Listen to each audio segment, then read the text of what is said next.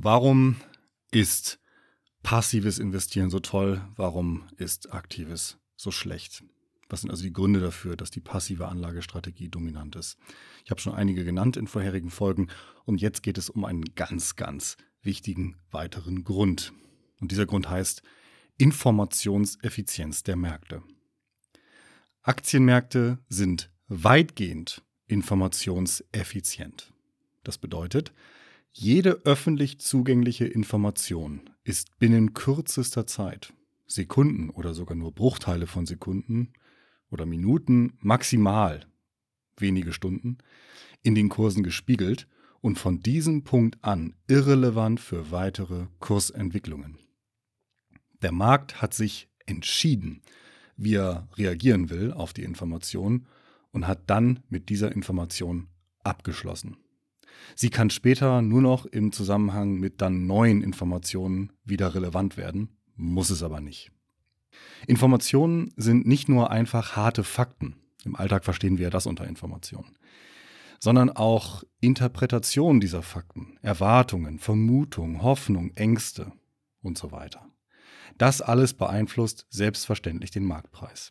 Der Marktpreis zeigt den Kurs an, auf den sich alle Akteure durch ihre urteilsgetriebenen Käufe, Verkäufe und Handlungsenthaltungen in Anführungszeichen geeinigt haben. Alle dem Markt überlegenen Strategien, die bekannt werden, sind, sofern überhaupt vorhanden, ebenfalls eingepreist, da sie kopiert werden und so ihre Wirkung verlieren, das heißt wegarbitriert werden. Falls es also Strategien gibt, die systematisch den Markt schlagen, werden wir sie voraussichtlich entweder nicht kennenlernen oder sie sind wirkungslos, sobald auch wir als private Anleger davon Wind bekommen. Das bedeutet, dass man mit Hilfe von öffentlich zugänglichen Informationen nicht systematisch Wertpapiere oder Regionen, Branchen finden kann, deren Aktien mehr Rendite erzielen als der korrekt gewählte Referenzmarkt. Alles ist ab dem Moment des Bekanntwerdens bereits in den Kursen enthalten. Wenn ein Privatanleger von etwas hört, ist es auf jeden Fall längst durch. Egal, wie gut er sich informiert fühlt und wie schnell er handelt. Mehrrenditen, die natürlich jederzeit vorkommen, sogenannte Outperformance, sind damit Zufall. Glückspilzen, denen es gelingt, den Markt zu übertrumpfen, stehen Pechpilze gegenüber, die ihn im selben Ausmaß unterperformen. Glück und Pech ist gleich wahrscheinlich. Nur durch wirklich neue Informationen bewegen sich die Kurse. Neu sind Informationen nur dann, wenn sie zufällig sind. Zufall ist ein anderes Wort für Glück und Pech. Aktienbörseninvestments sind, wie das ganze Leben, Glücksspiel. Mit dem gravierenden Unterschied zum üblichen Glücksspiel, dass es langfristig eine für den Markt insgesamt positive Gewinnerwartung gibt. Deshalb kann man sich darin intelligenter aufstellen, indem man jene Risiken managt, die sich auf Basis wissenschaftlicher Erkenntnisse managen lassen.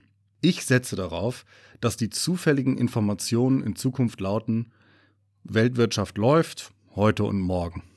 Aktive Investoren sind auf viel fragwürdigere und weitergehende Zufallsinformationen angewiesen. Und sie glauben auch nicht, dass die Kurse aus Zufall bewegt werden. Aktive Investoren sind überzeugt, Fehler des Marktes erkennen zu können, bevor er selbst sie erkennt und behebt. Jeder einzelne aktive Investor hält sich für schlauer als die anderen Hunderttausenden oder Millionen aktiven Investoren des Marktes. Passive Investoren hingegen glauben, dass das Ergebnis dieser vielen aktiven Anleger, eben der Marktpreis, die beste Schätzung für den wahren, fairen Preis ist. Sie glauben nicht, etwas sehen zu können, das der Markt noch nicht, aber bald angemessen berücksichtigt. Das bedeutet übrigens nicht, dass man der Meinung ist, es gäbe an der Börse keine übertriebene Leidenschaft oder keine Euphorie, die übertriebene Kurse hervorruft oder auch das Gegenteil, extreme extremen Pessimismus, der die Kurse, wenn man so will, ungerechtfertigt nach unten prügelt. Das bedeutet nur, dass der Markt alle Informationen bereits reflektiert hat, eingepreist hat und dass es keinen rationalen Grund gibt anzunehmen, dass man selbst wüsste, wie der Markt in Zukunft reagiert, dass man es besser wüsste als der Markt sozusagen selbst. Ja, diese Markteffizienzhypothese ist kontraintuitiv. Auch mir fällt es schwer, sie bis in ihre letzte Konsequenz, nämlich bis in die Unmöglichkeit von systematischer Outperformance durch öffentlich zugängliche Informationen zu akzeptieren. Letztlich überzeugen mich die empirischen Forschungen zur Rendite der breiten Masse der aktiven Marktteilnehmer sowie die hier angerissenen theoretischen Überlegungen aber doch zumindest davon, dass es wahrscheinlich nicht ich kleiner Privatanleger sein werde, der all die anderen Privatanleger da draußen und vor allem all die hauptberuflichen Spekulanten dieses weltweite hochqualifizierte Heer dauerhaft aussticht. Vom zeitlichen und geistigen Aufwand, dem erhöhten Stress und dem operativen Risiko, also was wäre, wenn ich mich längere Zeit nicht um mein aktives Portfolio kümmern könnte, ganz abgesehen. Wenn ich Aktien eines Unternehmens kaufe oder verkaufe, dann handle ich mit einem Gegenüber, das in der Regel eine andere Meinung zu der weiteren Entwicklung dieser Aktien hat als ich.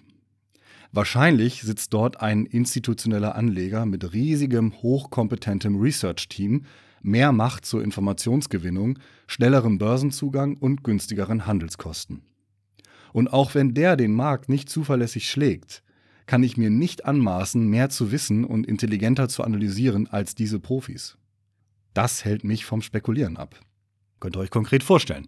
Ihr würdet eine Einzelaktie traden, zum Beispiel kaufen. Wo habt ihr sie her? Na, von irgendjemandem, der sie gerade verkauft hat. Wer ist das? Könnt ihr nicht wissen, aber wahrscheinlich, denn die institutionellen Investoren machen einen Großteil des Handelsvolumens aus. Wahrscheinlich ist es ein institutioneller Investor. Und der ist eben der Meinung, dass diese Aktie jetzt verkauft werden muss. Das kann mal ein technischer Zwang sein, weil er irgendwas liquidieren muss, weil er das woanders für braucht, für Auszahlung. Aber in der Regel ist es so, dass solche Aktien dann verkauft werden, weil man meint, hm, die haben keine so gute Zukunft mehr. Und wer bin ich denn, dass ich jetzt sage, ich weiß es besser als, nennen jetzt mal ein Beispiel, Deutsche Bank, Goldman Sachs oder sonst irgendwer von den Profis. Und selbst die, die das so gut wissen eigentlich, die so gut Bescheid wissen über Unternehmen, über ähm, die Börse, über Kapitalmärkte, selbst die schlagen den Markt in der Regel eben nicht. Über das Ausmaß der Informationseffizienz der Kapitalmärkte ist sich die Wissenschaft noch nicht ganz einig. Ziemlich sicher aber ist, du als privater Kleinanleger bist höchstens aus Zufall besser als der Markt. Alles, was du über Unternehmen, Branchen, Länder weißt, ist für die Geldanlage kalter Kaffee völlig wertlos. Selbst die Bereiche, in denen du beruflich tätig bist, schätzt du nicht besser ein als der Markt. Die einzigen Informationen, die wirklich Vorteile bringen würden, Insider-Informationen, darfst du laut Gesetz nicht verwenden. Vergesst also eure Prognosen. Vergesst alle Prognosen. Therapiert eure Prognoseritis. Rechts vom Chart ist jeder blind. Der richtige Zeitpunkt zum Investieren in den Gesamtmarkt ist, wenn Geld dafür da ist. Natürlich gibt es präzise und konkrete richtige Prognosen. Und zwar deshalb, weil jederzeit alle möglichen Prognosen im Umlauf sind. Ein paar Treffer und das Vergessen der Irrtümer reichen oft, damit jemand einige Zeit in der Öffentlichkeit als Börsenstar herumgereicht wird. Das legt sich immer schnell. Doch selbst wenn er zehnmal recht hatte, bewegt er sich im Bereich des statistisch Erwartbaren, also Zufälligen, und hat keinen Beweis seines Könnens erbracht.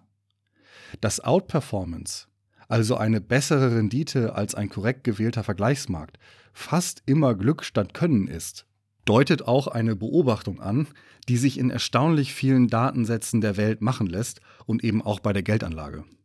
Die nennt sich Regression zur Mitte. Bedeutet, Portfoliorenditen, nicht jedoch einzelne Aktien, pendeln vor Kosten und Steuern ab einem Beobachtungszeitraum von fünf oder zehn Jahren eng um den sehr langfristigen historischen Durchschnittswert des Marktes, zu dem die Vermögenswerte jeweils gehören. Und ist der Weltmarkt, der Weltaktienmarkt, zehn Jahre lang über seinem Durchschnittswert gelaufen, besteht eine etwas über 50 Prozent liegende Wahrscheinlichkeit, dass er sich in den folgenden zehn Jahren unterhalb dieses Wertes entwickelt. Das ist also längst keine Gewissheit und Genauigkeit, die man ausbeuten könnte, aber es ist eine klare Indikation, Mehr als Mittelwert ist bei der Rendite wohl nicht drin, außer durch Zufall. Das gilt eben auch für die Mehrheit der einzelnen Aktienportfolios. Statistisch gesehen wird es immer wenige Dauer-Outperformer geben. Das hat aber mehr damit zu tun, wie viele Menschen im Markt sind.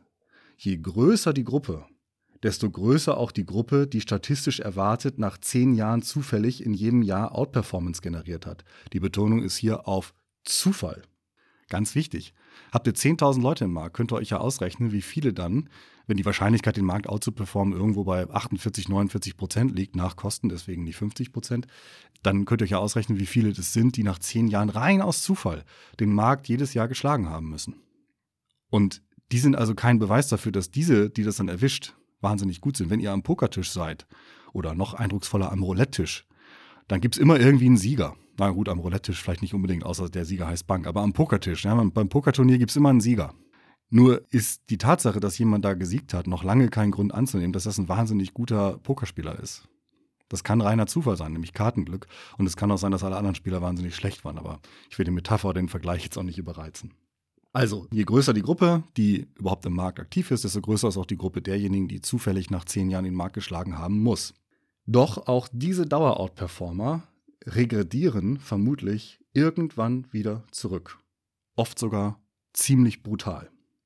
Börsenstars steigen so schnell auf, wie sie danach wieder verglühen. Wer schon ein bisschen länger dabei ist, der weiß das. Dass immer wieder Leute kommen, die nach oben gespült werden, weil sie zum Beispiel spektakuläre Prognosen gemacht haben. Und dann sind sie für einige Jahre total gefragt, total gebucht, können Vorträge halten, können Bücher verkaufen, weil sie da was prognostiziert haben, was zutraf. Man guckt sich dann lieber nicht ganz so genau an, na, was haben die denn noch so prognostiziert, was vielleicht nicht so zutraf. Und man guckt sich auch nicht ganz so genau an, wie ihre Prognosen denn äh, in Zukunft laufen. Aber nach einigen Jahren merkt man dann, naja, so ganz eingetroffen sind diese neuen Prognosen nicht. Und dann sind die auch weit weniger gefragt. Die Börsengeschichte ist wirklich voll von, von solchen Erfahrungen. Und wie gesagt, selbst die wenigen Stars, die man kennt, ein Peter Lynch zum Beispiel, selbst die sind durchaus vereinzelt immer wieder statistisch erwartbar. Also, lasst euch das durch den Kopf gehen. Dieser Punkt, Informationseffizienz der Märkte, ganz, ganz wichtig zu verstehen man muss es akzeptieren, weil es nicht ganz einfach ist, das, das wirklich nachzuvollziehen bis in die letzten Konsequenzen. Aber es ist ganz, ich würde sagen, es ist sogar das entscheidendste Argument, warum man passiv investieren sollte. Neben Kosten und Steuern, die niedriger sind. Diese Informationseffizienz der Märkte. Die eben immer wieder ganz gut auch, diese Theorie sagt immer wieder ganz gut, was in der Praxis dann auch beobachtbar ist. In 60 Jahren Kapitalmarktforschung. Also macht was draus. Bis demnächst und tschüss.